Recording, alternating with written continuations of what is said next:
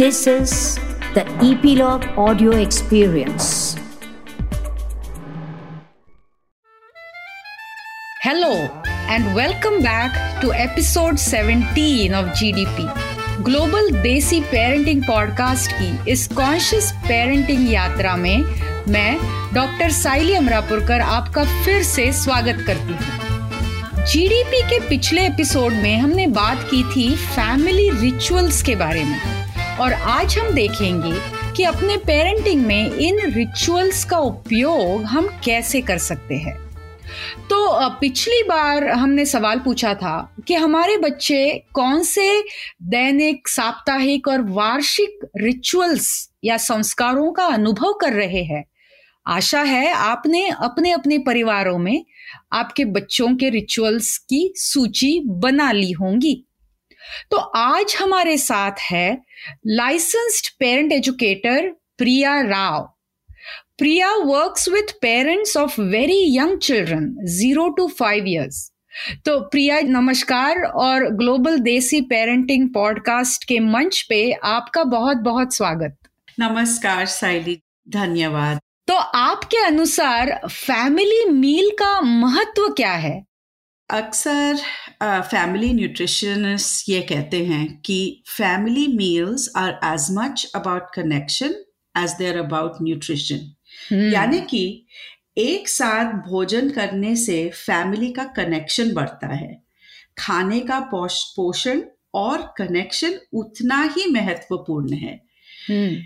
और ये ये भी इम्पोर्टेंट है कि हर दिन फैमिली का एक साथ बैठ के खाना खाना बहुत ही इंपॉर्टेंट फैमिली रिचुअल है hmm. दिन में एक बार जब पूरी फैमिली एक साथ हो चाहे वो सुबह का नाश्ता हो या रात का खाना एक साथ बैठ के खाना बहुत ही इंपॉर्टेंट रिचुअल है ऐसे सोच लीजिए कि खाने का टाइम सीखने की अपॉर्चुनिटी है hmm. बच्चों का पेरेंट्स से सीखने की टाइम कैसे हम बात करते हैं, कैसे हम खाना शेयर करते हैं, कैसे बड़े भाई और बहन बिहेव करते हैं।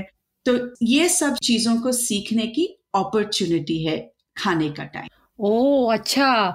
तो ये तो बहुत ही महत्वपूर्ण बात आपने बताई और हमने अपने पिछले एपिसोड्स में कहा है कि हमेशा ये एक मॉडलिंग का समय होता है। कोई भी रिचुअल हो, बच्चे सीखते हैं। तो आपने भी वही कहा कि मील टाइम के वक्त बच्चे बहुत सारी चीज़ें सीखते हैं। लेकिन हम हमेशा देखते हैं, देसी फैमिलीज़ में स्पेशली कि छोटे बच्चों को खाना अलग से दिया जाता है।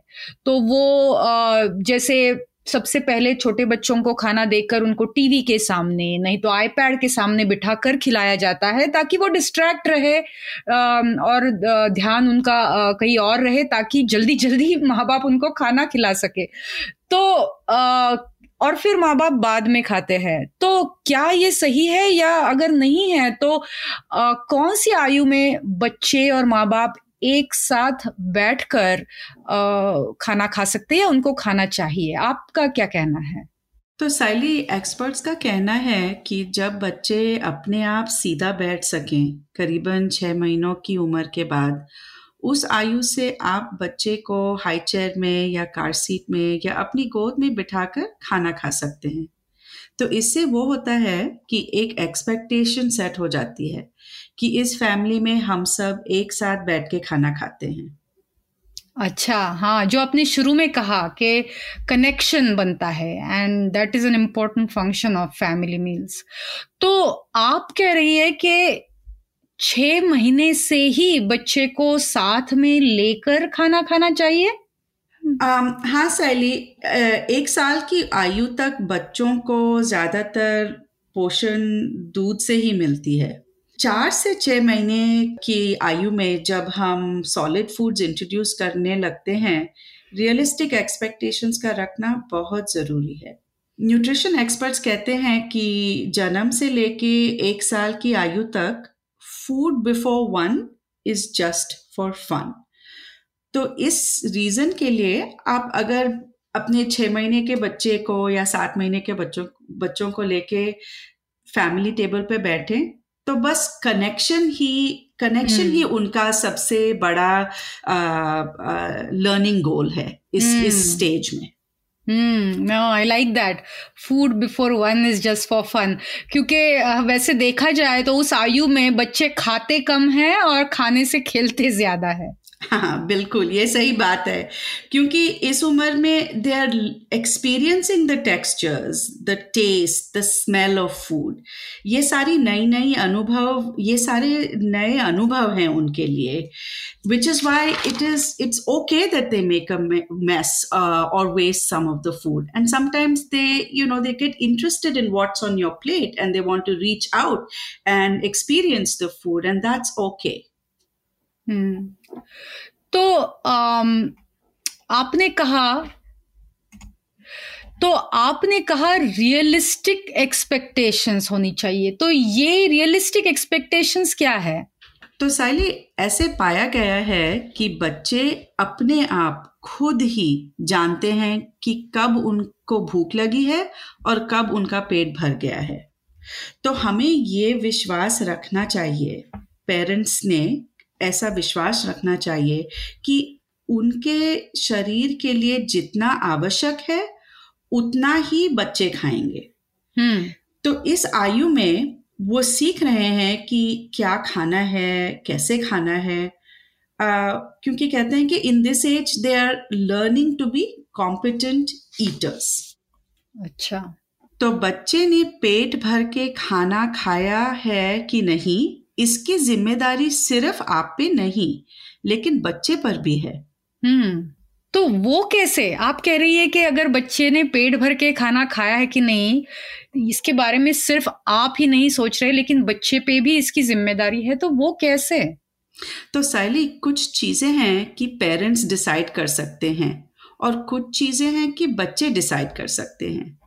फ़ूड न्यूट्रिशनिस्ट और फैमिली थेरेपिस्ट एलन सैटर का कहना है कि there is a division of responsibility in eating and feeding between the parent and the child so parents decide what to serve when to serve where to serve and the child decides how much to eat from what the parent serve यानी कि parents तय कर सकते हैं कि पहली बात क्या खाना है।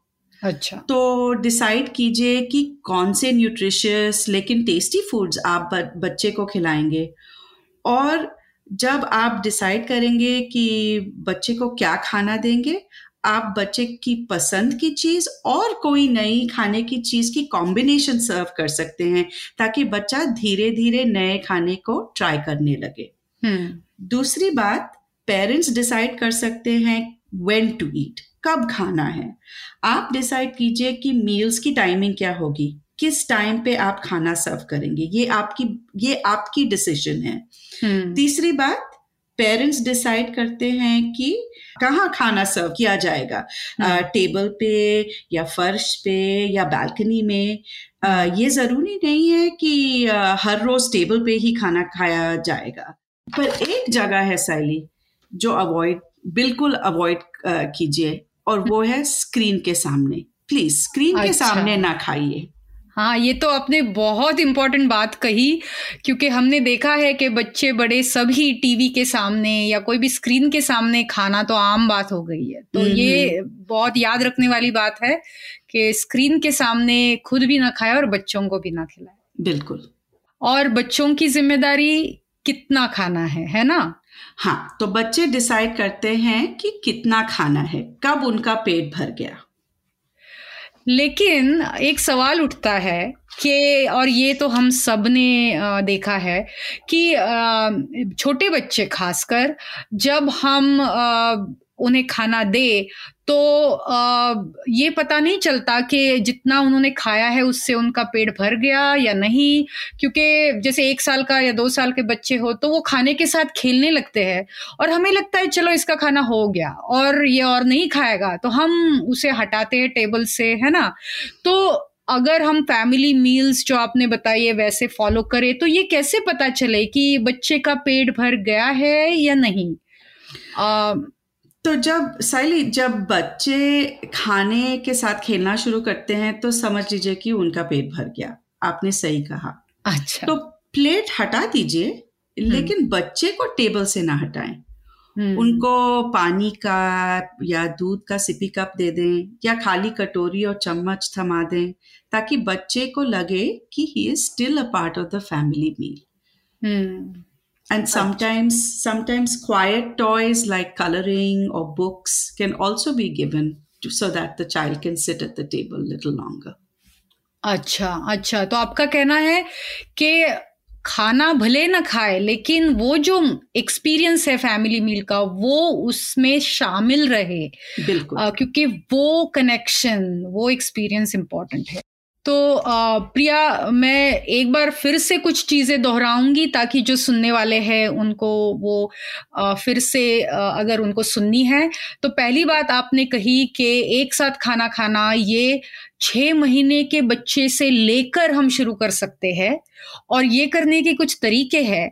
और बच्चे ने पेट भर के खाया, खाना खाया है कि नहीं, इसकी ज़िम्मेदारी सिर्फ़ पेरेंट्स पे नहीं है, बच्चे पे भी है और बच्चों को ये खुद को मालूम होता है कि उनके शरीर के लिए उनको कितना खाना चाहिए। तो हम फैमिली मील्स के द्वारा उनको ये सिखा रहे हैं कि कब खाना चाहिए, कैसा खाना खाना चाहिए, जो न्यूट्रिशियस भी हो टेस्टी भी हो नए नए खाने ट्राई करने चाहिए। और पूरे फैमिली के साथ बैठ के जब हम खाते हैं तो हम अब माँ बाप को देख के बच्चे सीख रहे होते हैं तो हम मॉडलिंग करते रहते हैं कि अगर माँ बाप न्यूट्रिशियस मील खा रहे हैं, सब चीज़ें ट्राई कर रहे हैं तो बच्चे भी वो सीखते हैं।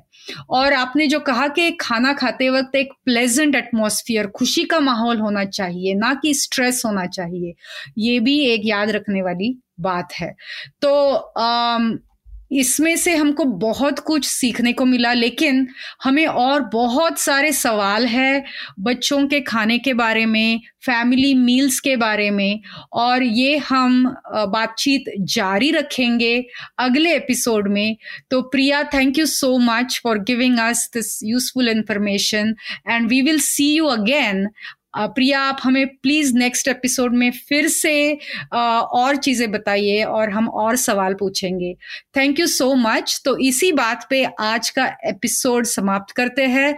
जाने से पहले मैं कहूँगी हर बार की तरह कि अपने बच्चों के साथ खाना खाना नहीं भूलना और अपने बच्चों को प्यार भरी झप्पी देना नहीं भूलना।